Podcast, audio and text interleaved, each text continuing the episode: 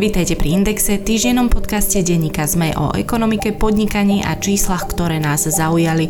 Moje meno je Nikola Bajanová a v tejto epizóde si povieme niečo viac o pandemickom vzdelávaní a o tom, akých absolventov a absolventky produkuje pre pracovný trh. Podcast Index vám prináša spoločnosť EY, ktorá poskytuje komplexné služby v oblasti auditu, daní, právneho, transakčného a podnikového poradenstva. Jednou z priorít EY je podpora slovenského podnikateľského prostredia a to je prostredníctvom súťaže EY Podnikateľ roka. Viac sa dozviete na webe ey.com.sk. Máte radi úspešné príbehy a pýtate sa, prečo sú úspešné práve oni? Aj o tom sú rozhovory s výnimočnými slovenskými podnikateľmi, ktorí menia našu budúcnosť. V druhej sérii podcastu Prečo práve oni sa s účastníkmi súťaže EY Podnikateľ roka porozprávam ja, Adela Vinceová. V najnovšom dieli privítam Mateja Vtáčnika z Vacuum Labs. Nový diel vychádza vždy v stredu vo vašich podcastových aplikáciách. Pandemická maturita trhom práce až tak nezatrasie, čo ale určite bude mať svoje neprehliadnutelné až ďaleko siahle dôsledky, sú zatvorené školy a kvalita vzdelávania. Žiakom, ktorí nedokážu dobehnúť mesiace riadneho prezenčného vyučovania, hrozia horšie pozície, nižšie mzdy a následky, ktorých podobu spoznáme pravdepodobne až oveľa neskôr. V prvej časti podcastu sa rozprávam s Michalom Rehušom, bývalým riaditeľom Inštitútu vzdelávacej politiky, dnes analytikom Centra Centra vzdelávacích analýz o tom, či prežívame a akú prežívame krízu vzdelávania. No a v druhej časti podcastu sa rozprávam zase s riaditeľom pre výskum Stredoeurópskom inštitúte pre výskum práce Martinom Kahanecom. Pán Rehuš, zhodneme sa na tom, že prežívame aktuálne jednu z najväčších kríz vo vzdelávaní? Jednoznačne áno. Určite to, čo sa práve teraz deje, bude mať eh, veľké dôsledky na to, aké vedomosti a zručnosti žiaci budú mať a tým teda potenciálne to môže ohroziť aj alebo ovplyvniť výrazne ich ďalšiu dráhu, či už vzdelávaciu alebo aj pracovnú. Ak by sme mali podobu tej krízy trochu priblížiť našim posluchačom, posluchačkám. Každý vie, že deti nechodia viac menej do školy, ale ak by sme mali teda lepšie povedať, že čo sa teda na tých školách deje a čo je ten najväčší kameň úrazu z vášho pohľadu, ako aj teda človeka, ktorý e, ešte donedávna pracoval aj pre ministerstvo školstva, tak teda čo je tá kríza konkrétne? Treba si povedať, že to, že žiaci nechodia do školy, nie je len problém z toho hľadiska, že by teda nemali ako tra- alebo že netrávia nejaký čas v nejakej budove, ale ono to má aj dosť potenciálne veľké negatívne dôsledky či už na ich vedomosti, alebo aj na ich duševné zdravie. My samozrejme, bohužiaľ, nemáme až také presné informácie e, domáce zo Slovenska, aké sú možno tie straty v tých vedomostiach a zručnostiach, ale teda viaceré zahraničné štúdie, ktoré boli vykonané, e, či už v Holandsku, alebo v Belgicku, alebo v Amerike, alebo v Anglicku, hovoria o tom, že naozaj dôjde v dôsledku toho, že žiaci nechodia do školy a teda sú na tom dištančnom vzdelávaní, tak dôjde k tomu, že niektoré vedomosti a zručnosti nenadobudnú v tom čase, ako by sa očakávalo. Čiže toto je akoby taký jeden z tých kľúčových dopadov.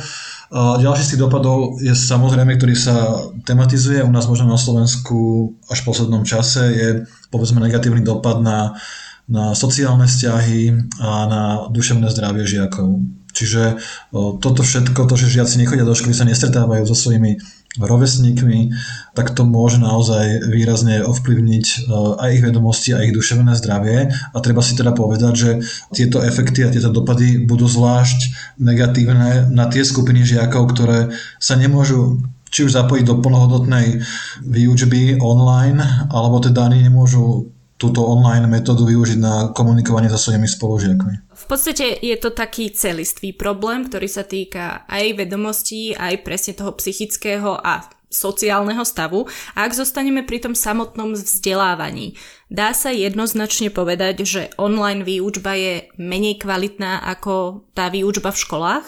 Viaceré, áno, viaceré výskumy, ako som spomínal, to ukazujú, že tá efektivita takéto výučby je nižšia. Nakoniec, keď sa aj my pýtali ešte počas prvej vlny ešte ako zamestnanci ministerstva školstva cez Inštitút vzdelávacej politiky učiteľov, na, na ich názor, do aké miery je táto výučba efektívna, tak e, naozaj veľká časť učiteľov priznala alebo uviedla, že táto výučba je menej efektívna, teda že žiaci sa prostredníctvom online distančnej výučby alebo aj tej offline, tam je to ešte horšie, to znamená, že nejaké tlačené materiály, že sa naučia naozaj menej. Čiže je to reálny problém a tie straty uh, naozaj k ním dochádza. Vy už ste viackrát povedali, alebo teda použili také, e, taký výraz, že my vlastne veľmi nevieme, alebo niečo v tomto zmysle. Čo teda všetko o tom vzdelávaní e, na Slovensku konkrétne nevieme? Lebo vy ste už aj spomenuli nejaké štúdie, ale tie boli robené v Spojených štátoch, v Anglicku, v Holandsku a tak ďalej. Ale teda čo vieme vlastne, alebo čo nevieme o vzdelávaní na Slovensku a oseme teda asi v tom roku pandémie? Hej, treba si priznať, že bohužiaľ v tom školstve toho vieme pomerne málo. Naozaj jediný taký poriadnejší prieskum, ktorý bol robený, bol ešte počas prvej vlny. Na začiatku minulých letných prázdnin sme distribuovali v podstate dotazník, kde sme sa niektoré veci dozvedeli, ale niektoré kľúčové informácie nám stále chýbajú a teda najmä o tom, aký, aký dopad mala táto pandémia počas tohto školského roka. Čiže my nevieme napríklad, aké sú tie vzdelávacie straty. My teda nevieme povedať, či už to povieme v jazyku mesiacov, že o koľko mesiacov povedzme deti zameškali, alebo koľko teda toho učiva nedokázali prebrať a koľko te, toho bude treba nejakým spôsobom e, vykompenzovať. Čiže napríklad takáto zásadná informácia uh, nie je k dispozícii. Nevieme ani o tom, ako presne uh, presný dopad to malo na duševné zdravie žiakov, ale čo nevieme ani aký dopad to malo na duševné zdravie napríklad učiteľov. Táto téma sa pomerne zanedbáva, ale táto situácia pomerne silno dolieha aj na učiteľov a na ich rozpoloženie a na ich pracovné podmienky. Oni sa v podstate aj museli naučiť akoby novú profesiu. Čiže tieto dopady aj na ten učiteľský stav budú asi vážne a teda ukazujú to aj iné štúdie z Kanady a tak ďalej, že naozaj tento dopad môže, môže tam byť relatívne výrazný. A teda my ak budeme chcieť, aby učiteľia robili nejaké nejaké ďalšie e, napríklad doučovanie alebo aby sa zúčastnili letných škôl, tak e, mali by sme vedieť, v akom sú rozpoložení a teda či majú energiu, motiváciu na to, aby sa takýchto vecí ešte zúčastňovali. Tomu rozumiem, veď ono v konečnom dôsledku všetko so všetkým súvisí. A vieme napríklad už len ten základný údaj, koľko detí nemalo prístup k takémuto vzdelávaniu, alebo teda k akémukoľvek vzdelávaniu, nech už prebiehalo v akejkoľvek forme. Vieme, že koľko detí, keď hovoríte, nevieme, koľko mesiacov zameškali, ale vieme treba, že koľko detí sa vôbec učilo? Máme, ako som spomínal, máme údaje len teda za minulý školský rok. Tam tie údaje nie sú, e, tie sú ako pomerne alarmujúce. E, nám teda podľa tých odhadov ktoré nám prišli zo škôl, vyšlo, že tých žiakov, ktorí sa vôbec nevzdelávali, mohlo byť až 50 tisíc. A tí, ktorí sa vzdelávali tou menej účinnou formou, teda nezapájali sa do online vyučovania, ale teda mali vyučovanie pravdepodobne len cez nejaké tlačené materiály, tak tých mohlo byť až 128 tisíc. To sú samozrejme údaje počas toho, ako to prebiehalo v tom minulom školskom roku. To, aké sú údaje aktuálne, tak tie k dispozícii žiaľ nie sú. Ehm, pravdepodobne môžu byť o čosi lepšie, lebo tie školy možno ehm, sa mohli na, na to lepšie akoby prispôsobiť, lebo sa už nejaké veci naučili. Na druhej strane zase ministerstvo neposkytlo tým žiakom, ktoré nemali tú techniku, e, žiadne e, technologické zabezpečenie, takže predpokladám, že tých žiaci, ktorí na tom boli veľmi zlé počas tej prvej vlny, tak značná časť z nich na tom bude rovnako aj počas tejto druhej vlny. Tá otázka je potom, že vlastne ako je to možné. E, ja zase chápem, že na Slovensku máme asi pomerne autonómnejší systém, e, čo sa vzdelávania týka. Je to skôr asi na tých riaditeľoch škôl a na tých samozprávach. Aspoň teda, opravte ma, ak sa mýlim, ale je možné, že je toto ten dôvod, pre ktorý nemáme tie údaje, alebo je chyba niekde úplne inde? Nemyslím si, že toto by bol ten eh, kľúčový problém. My tie údaje môžeme zbierať aj bez ohľadu na to, ako máme nastavený školský systém, čiže uh, nie je problém a to sme vlastne urobili počas tej prvej vlny si takéto dáta zozbierať zo škôl a tie školy tie dáta majú a ich častokrát teda posúvajú na, dajme tomu, okresné úrady. Čiže nejaký typ informácií, a teda aj takýto typ informácií by nebol problém získať a ani tá podpora by nebola problém poskytnúť. Nakoniec ministerstvo školstva rôzne, rôznymi cestami vie tie školy podporiť. Sú rozvojové projekty, ktoré sa častokrát využívajú, ale aj iné schémy, ktorými vieme naozaj tú podporu do tých škôl a aj k tým žiakom dostať. Čiže nevidím v tom problém a nemyslím si, že bariérou prekážkou by bol nejaký decentralizovaný systém. Rozumiem. V podstate jednou z takých tých najčerstvejších správ je, že nebudú tento rok maturity. Vy vnímate toto rozhodnutie ako? Sú to dve roviny. Otázka prvá je tá, či sa ešte nemohlo s týmto rozhodnutím do nejakej miery počkať. Nakoniec aj minister, myslím, že to, to skoré rozhodnutie neodvodňoval nejakými odbornými argumentmi, ale tým, že aká je politická situácia. Čiže toto je akoby jedna rovina. Druhá rovina je, že nám chýbajú informácie o tom, ako na tom tí žiaci sú. To znamená, že my vlastne nevieme povedať, aký hlboký je ten problém z hľadiska toho, čo si tí žiaci dokázali osvojiť a čo nie.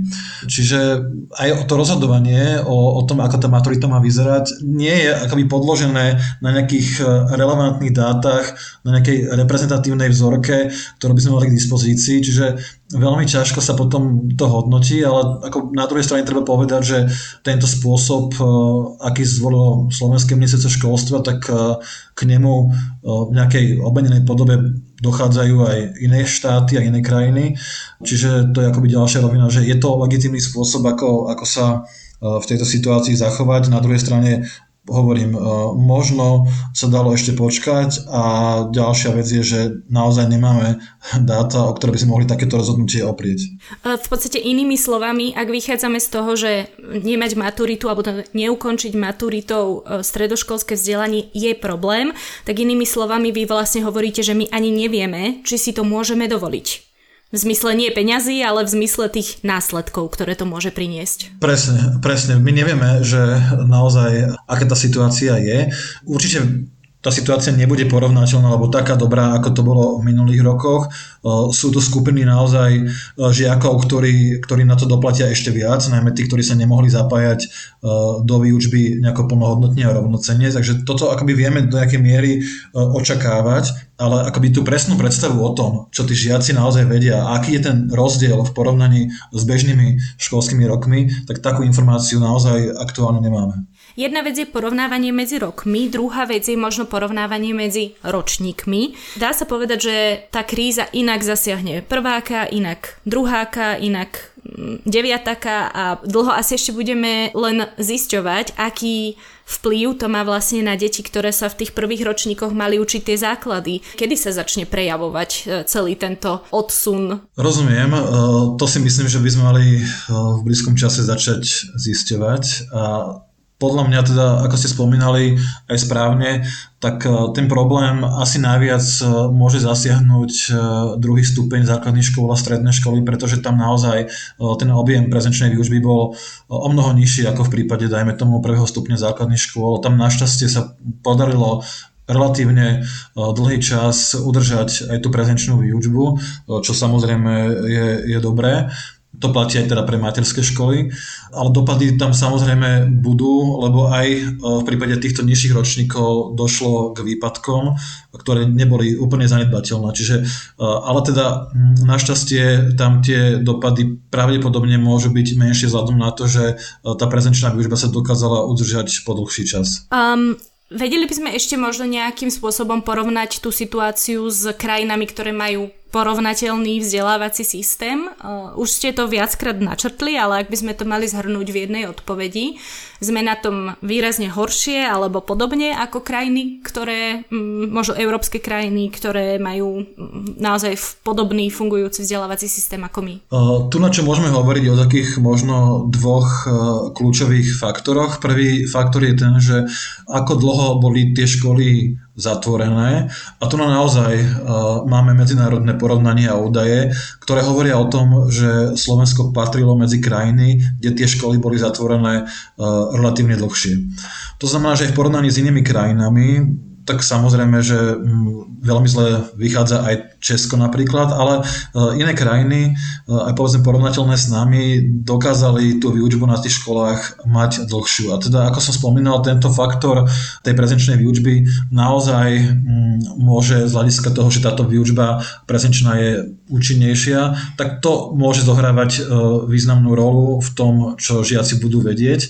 Takže tu sa líšime a tu na to môžeme byť horšie. Druhý taký faktor, ktorý by som možno spomenul, je ten, že keď sa aj teda prešlo na tú distančnú výučbu, tak viaceré krajiny, aj povedzme s podobným zázemím alebo históriou alebo nejakým kultúrnym kultúrnym e, backgroundom ako my, tak dokázali poskytnúť e, týmto žiakom, e, ktorí nemali povedzme nejaké digitálne technológie, práve tieto tieto technológie na to, aby sa mohli zapojiť do výučby, čo my na Slovensku sme teda neurobili a to teda považujem za pomerne výrazné zlyhanie, ktoré nakoniec môže viesť k tomu, že naši žiaci a najmä tí žiaci z toho horšieho sociálneho zázemia môžu mať e, väčšie problémy. Čiže e, zdá sa mi, že toto sú také možno dva kľúčové faktory, ktoré nás v porovnaní s inými krajinami môžu znevýhodňovať. No a tých samozrejme skrytých e, problémov ešte bude určite viacero a už ste naznačili aj, že menej sa venujeme učiteľom, tak ja sa teda opýtam ešte, že okrem možno takých tých psychických problémov, ako ešte doplatia podľa vás učitelia na aktuálnu krízu vo vzdelávaní? Hej, tak myslím, že predovšetkým eh,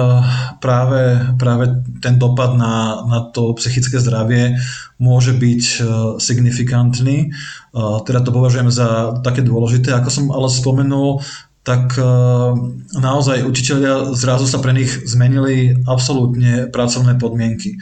To znamená, že sa v podstate museli naučiť akoby nové remeslo a zároveň tie dôsledky, ktoré vyplynú napríklad pre, týchto, pre, pre žiakov z tejto, z tejto situácie, tak tie budú práve musieť učiteľia v budúcnosti nejakým spôsobom kompenzovať, takže aj na nich bude to bremeno, aby keď sa vrátia žiaci naspäť do škôl, aby dokázali s nimi pracovať. A to bude opäť ďalšia výzva a opäť ďalšie e, pomerne náročná situácia pre týchto učiteľov, aby dokázali e, žiakov s takýmito rozdielmi vo vzdelávaní a v tom, čo si osvojili, aby dokázali s takýmito rôznymi žiakmi pracovať. Čiže e, myslím si, že aj keď sa nakoniec e, vrátia žiaci do škôl, tak pre mnohých učiteľov to opäť budú veľmi náročné podmienky a tu by sme im naozaj mali prísť pomocou, aby dokázali túto situáciu zvládnuť. Čiže ako hovorím, prídu tam pravdepodobne e, vyčerpaní aj dosť psychicky poznačení učitelia, nechcem z nich robiť teda nejakých patologických technických zamestnancov, ale teda v dôsledku tejto situácii naozaj dojdú vyčerpaní e, učitelia do škôl, ktorí sa ale budú musieť boriť zase s novou situáciou a so žiakmi, ktorí naozaj môžu mať rôznu úroveň e, vedomosti a zručnosti a zároveň prídu tiež žiaci aj s rôznym duševným zdravím. Pán Kahanec, pandémia rovná sa pokles vzdelanosti alebo teda aj pokles kvality vzdelanosti.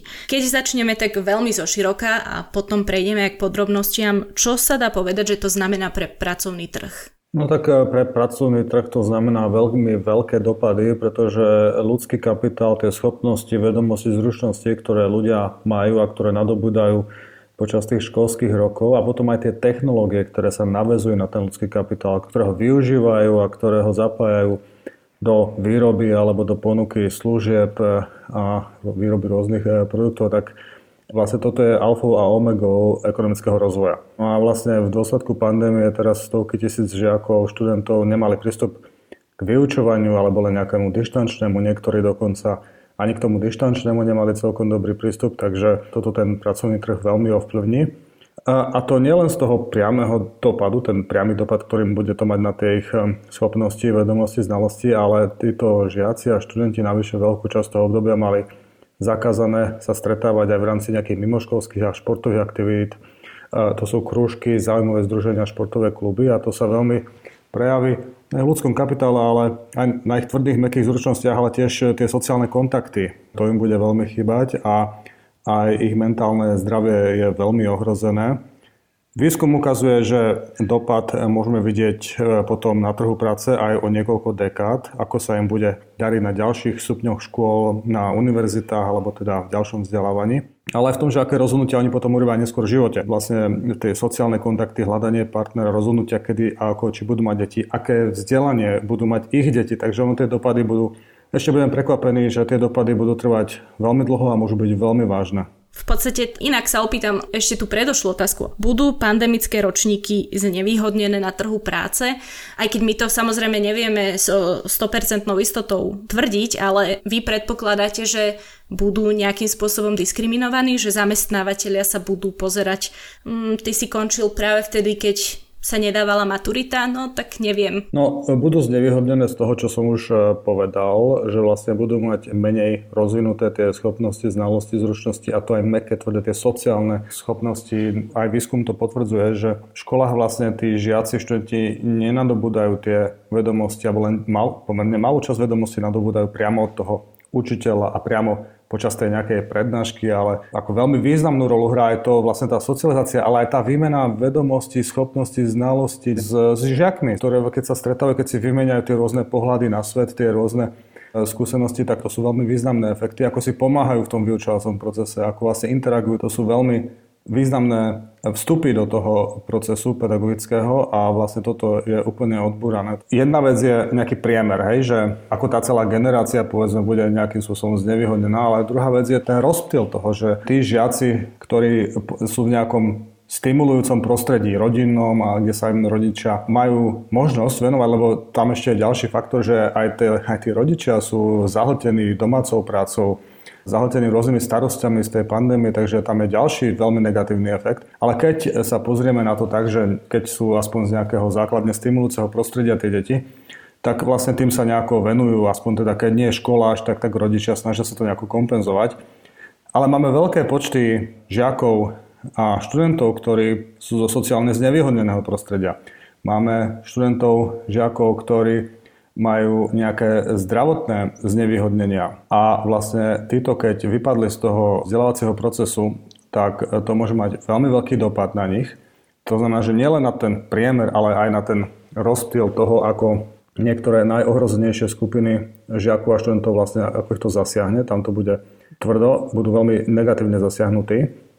A jedna vec je, že na jednej strane áno, trh práce, on dokáže sa prispôsobiť, on ako je pomerne flexibilný v tom, že ja nemám až takú obavu, že by napríklad neboli, že, že nebudú vôbec pracovné miesta pre tieto ročníky, ktoré vlastne prešli tým takým pandemickým vyučovaním. Skôr ide o to, že ich e, produktivita bude nižšia, ich mzdy budú pravdepodobne nižšie, nebudú vlastne tak sociálne mobilní, nebudú sa vedieť dostať na tie nejaké vyššie úrovne v tom profesionálnom rebríčku a takto budú e, potom znevýhodnení. No a možno No ja myslím, že ten efekt nebude až tak dlhotrvajúci, lebo tí zamestnávateľe to zase nebudú až tak úplne skúmať eh, do posledných detailov, kedy presne ten žiak alebo tá žiačka tú maturitu robili alebo nerobili, ale nejakú dobu to môže byť aj takáto nejaká diskriminácia, že aha, vy ste z toho teda takého ročníka, ale to, to myslím, že to nejak odoznie, ale skôr tie také reálnejšie efekty, že tá produktivita ich práce a ich mzdy budú nižšie, no a potom súvisí aj s tým, že vlastne tie technológie, ktoré lebo ten ľudský kapitál nejak priťahuje, alebo teda keď nebude, tak nebude priťahovať, vlastne to nám bude chýbať. A je, je veľmi dôležité si uvedomiť, že nebudú zasiahnutí len tí študenti, ktorí týmto prešli, a len tí žiaci, ktorí tým prešli, ale ich spolupracovníci. Pretože veď e, v tých e, pracoviskách e, tam vlastne nejaká produktivita pracoviska závisí od produktivity toho týmu.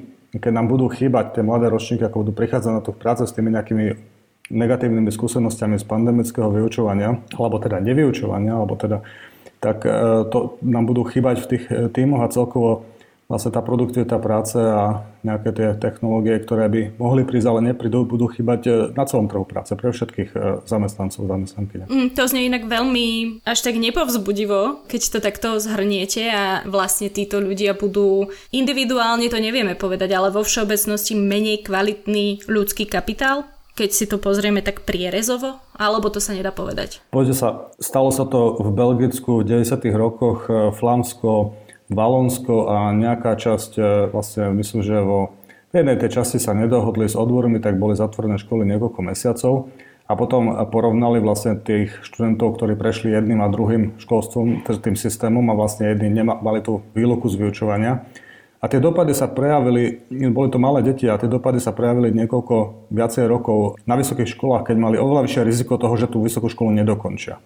To znamená, že tie, tie dopady sú pomerne dlhotrvajúce alebo môžu byť. A tu máme spoločnosť, ktorá je obrovsky vystresovaná. Jedna vec je, že tie deti sú mimo školy. Aj tí rodičia sú pod veľkým stresom. Či tá choroba, sú na domácej práci, home office, nestíhajú sa tým deťom venovať toľko, ako by možno bolo ideálne. To znamená, že u tých detí naozaj tie efekty budú dlhotrvajúce.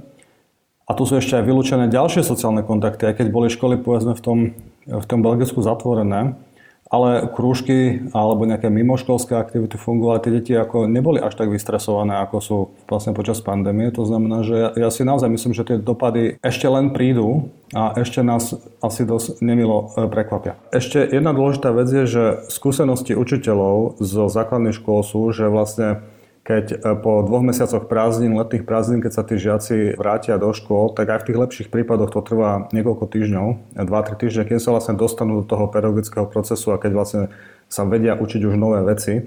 A ešte e, horšie je to už žiakov, ktoré povedzme sú zo znevýhodneného prostredia, sociálne znevýhodneného prostredia a tuto hovoríme nie o dvoch mesiacoch, ale tu hovoríme o, o niekoľko viacerých mesiacoch e, dlhodobo. Takže jedna vec je, že koľko bude trvať, kým tie školy otvoríme, ale potom ešte bude ďalšie obdobie, kým vlastne my tých žiakov, študentov dostaneme len do normálu. Nie, že akože sa učia nové veci a pokračujú ďalej v tom vzdelávacom procese, ale len aby, len aby sme ich naučili zase ráno vstáť, ísť do školy, e, robiť si e, tú úlohu a vlastne buď v tom zúčastňovať sa v tom pedagogickom procese, to bude ešte ďalšie týždne možno mesiace, kým vlastne len budeme tam, kde sme boli. A, takže to nás ešte čaká. Hm. Inak toto, čo ste v podstate povedali, znie zasadené do slovenského kontextu možno ešte hrôzo strašnejšie, pretože vieme, že na Slovensku sa dlhodobo vyčíta, že tu nevznikajú pracovné miesta s pridanou hodnotou, ozývajú sa také vyčítky, že sme montážna hala a podobne. Okrem toho, že na Slovensku máme veľmi ohrozené pracovné miesta automatizáciou alebo teda robotizáciou výrobných procesov. No a možno, e, ak sú dlhodobo zatvorené školy v Nemecku, tak to je stále niečo iné, ako keď sú dlhodobo zatvorené školy na Slovensku. Rozmýšľam o tom správne? Áno, táto pandémia aj tým, ako vlastne posunula aj vzdelávanie, aj prácu do online priestoru, do digitálneho priestoru, tak takisto posilní tie trendy, ktoré už sme videli. Vlastne bude e, dochádzať k väčšej automatizácii. Potom také tie autonómne produkčné systémy, vlastne tiež sa posunieme k tým e, systémom, ktoré vyžadujú menej tej ľudskej práce a viacej sú inteligentné a vlastne dokážu sami ako mnohé úkony vykonávať aj bez ľudského nejakého vstupu. A toto vlastne bola výzva už pred pandémiou, teraz e, to bude ešte väčšia. No neviem, či sa to dá tak e, celkom povedať, že, že to je nejaké horšie, v tomto ohľade horšie u nás ako na Slovensku, ten dopad pandémie, pretože napríklad konkrétne v Nemecku majú veľmi rozvinutý, rozvinutý systém duálneho vzdelávania, kde je veľká spolupráca aj s tými zamestnávateľmi a kde je veľa výuky vlastne v tej spojitosti s tej so praxou. A toto je toto je ďalšia vec, ktorá sa veľmi narušila pandémiou, že vlastne ohrozené odbory vzdelávania sú tie, ktoré budú vystavené tomu, že v postpandemickom období tá automatizácia bude rýchlejšie napredovať a preto tie odbory vlastne budú mať väčší problém sa uplatniť.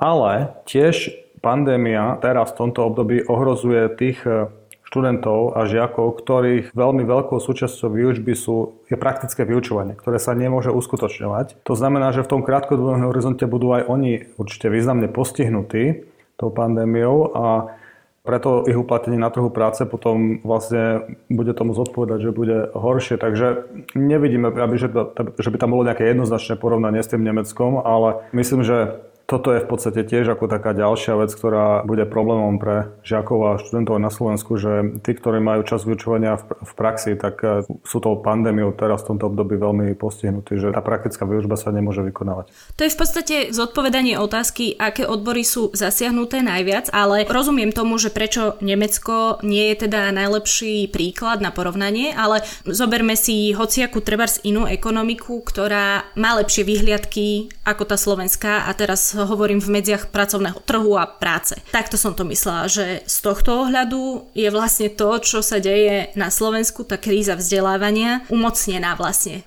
Áno, áno, ja myslím, že tým, že na Slovensku na trhu práce je pomerne veľa relatívne voči iným krajinám veľa tých eh, pracovných pozícií, tých odborov ohrozených eh, automatizáciou. Tým pádom vlastne keď e, sú tie deti, tí študenti von zo škôl, tak ten vzdelávací systém ich vlastne nedokáže e, pripravovať na tú zmenu, aj keď ako je potrebné povedať, že ten slovenský systém školský, on vlastne dosť e, v tomto zaostáva aj, aj bez pandémie, takže tá pandémia len všetky tieto procesy urýchli a ten problém spraví o mnoho vypuklejším, lebo aj Jednak, že tie deti sú mimo škôl a zároveň, keď prídu na ten trh práce, tak ten trh práce už bude zase niekde inde a tam bude ešte, akože ešte ťažšie sa pre nich e, uplatniť, e, pretože jedna z veľkých vecí, ktoré je nášmu školsku chýba, je pripravovať tých e, absolventov na, na tú zmenu, na, to, na ten stále sa meniaci trh a tá schopnosť adaptability na tie nové podmienky kreativity alebo tie inovácie,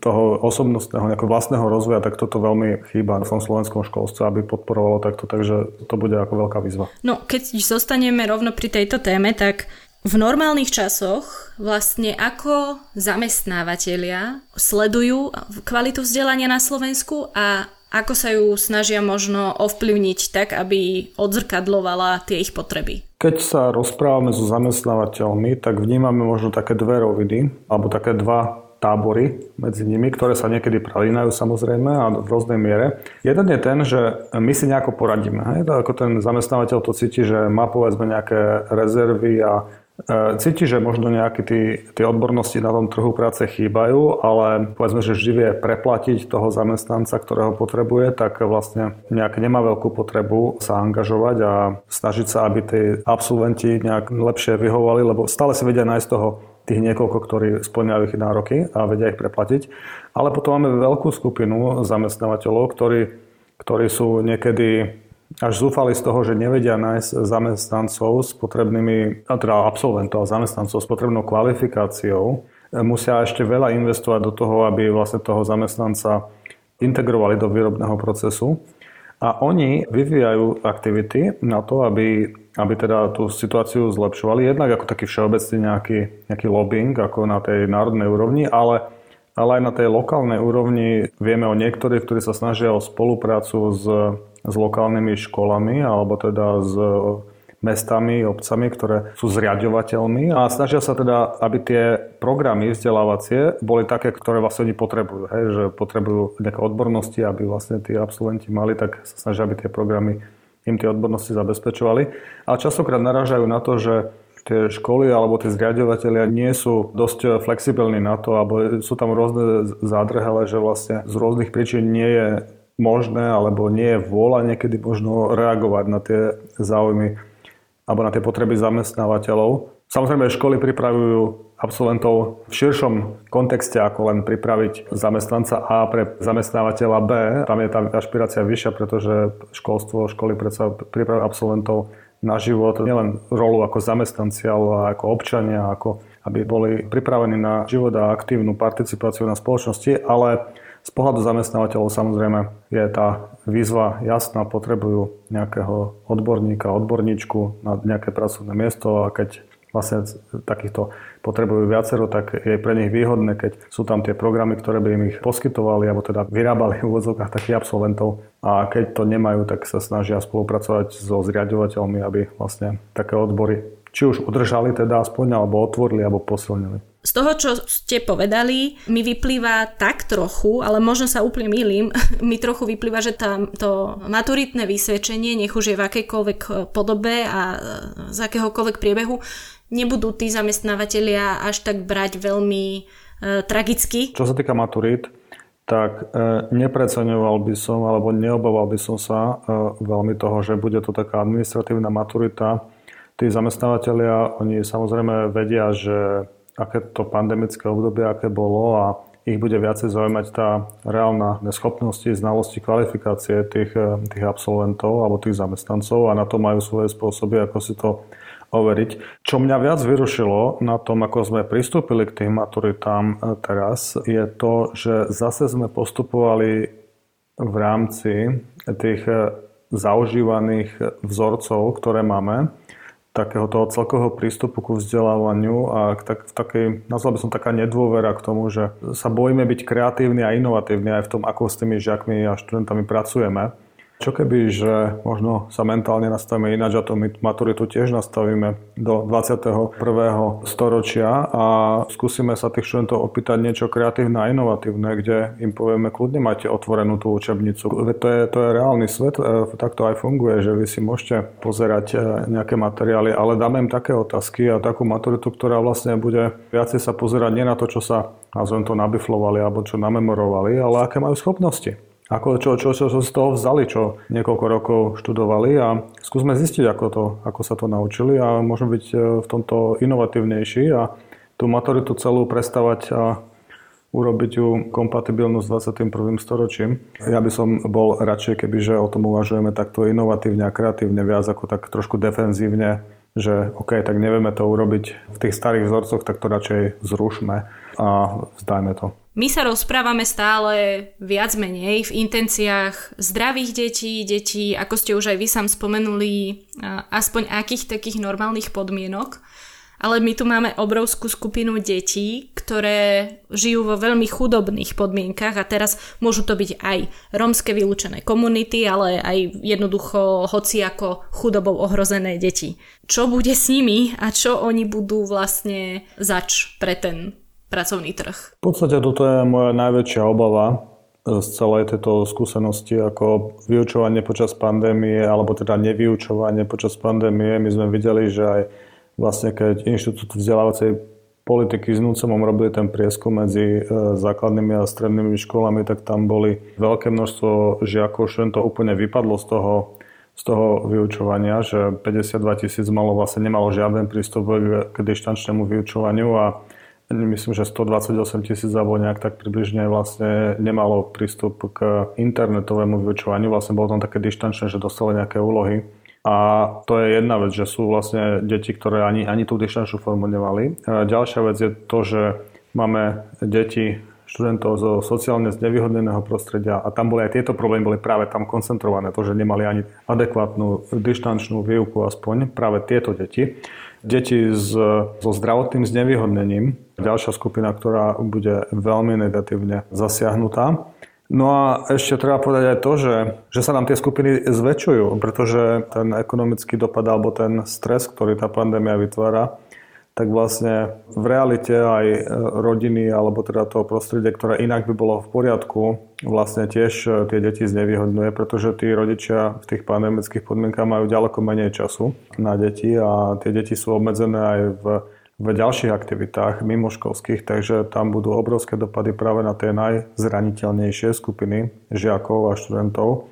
A zároveň sú určité skupiny, ktoré sú menej zasiahnuté, a vlastne veľkým problémom pre žiakov študentov, ktorí o niekoľko rokov prídu na trh práce, bude to, keď sa stretnú v boji o to jedno pracovné miesto nejaké, a tí absolventi, ktorí prešli pomerne dobre tým pandemickým obdobím, lebo možno, že boli ešte na prvom stupni, boli to štvrtáci povedzme, alebo tretiaci. A stretnú sa s tými dnešnými piatakmi, šiestakmi, a tak dávam to len ako príklad, ešte možno zo znevýhodneného prostredia a tam bude obrovský rozdiel, pretože, pretože jedni vlastne v princípe do tej školy viac menej chodili, druhí nechodili takmer vôbec posledné mesiace a ešte keď majú znevýhodnené prostredie, tak eh, doma sa toho veľa nenaučili a možno nemali ani dištančnú výuku. Tam budú mm, obrovské rozdiely v ich šanciach na trhu práce. Musím povedať na záver skonštatovať, že Nikdy v živote som nedúfala, že sa v našom podcaste budeme viac míliť, ale obávam sa, že sa míliť nemýlime. A ja vám teda ďakujem za rozhovor. Ďakujem aj ja za rozhovor a tiež by som sa rád mýlil v niektorých týchto veciach a Tiež tak e, celkovo verím akože v schopnosť tých ľudí a aj ten trh práce takú má dosť veľkú flexibilitu. Ale niektoré tie, tie dopady, mm, myslím, že nás to zasiahnu a to, čo sme urobili tým deťom a študentom, ktorým sme neumožnili to vzdelávanie počas pandémie, aj keď nie, nie vždy sa to dalo, ale niekedy sa to dalo, tak e, to nás bude ešte veľmi, veľmi dlho mátať. Podcast Index vám prináša spoločnosť EY, ktorá poskytuje komplexné služby v oblasti auditu, daní, právneho, transakčného a podnikového poradenstva. Jednou z priorít EY je podpora slovenského podnikateľského prostredia a to je prostredníctvom súťaže EY Podnikateľ roka. Viac sa dozviete na webe ey.com.sk. To je na dnes všetko. Počúvali ste Index, ekonomický podcast denníka ZME. Ak mi chcete poslať pripomienku, nápad na tému či vylepšenie, spraviť tak môžete na nikola.bajanová zavináč zme.sk. Podcast môžete vo svojich podcastových aplikáciách, ktoré to umožňujú aj ohodnotiť. Nám to pomáha posúvať sa ďalej. A samozrejme, máme ešte aj podcastový klub na Facebooku, kde vás radi uvidíme. Vybudovali úspešné firmy a menia nimi svet. Vypočujte si druhú sériu podcastu Prečo práve oni od spoločnosti EY. Vychádza vždy v stredu vo vašich podcastových aplikáciách.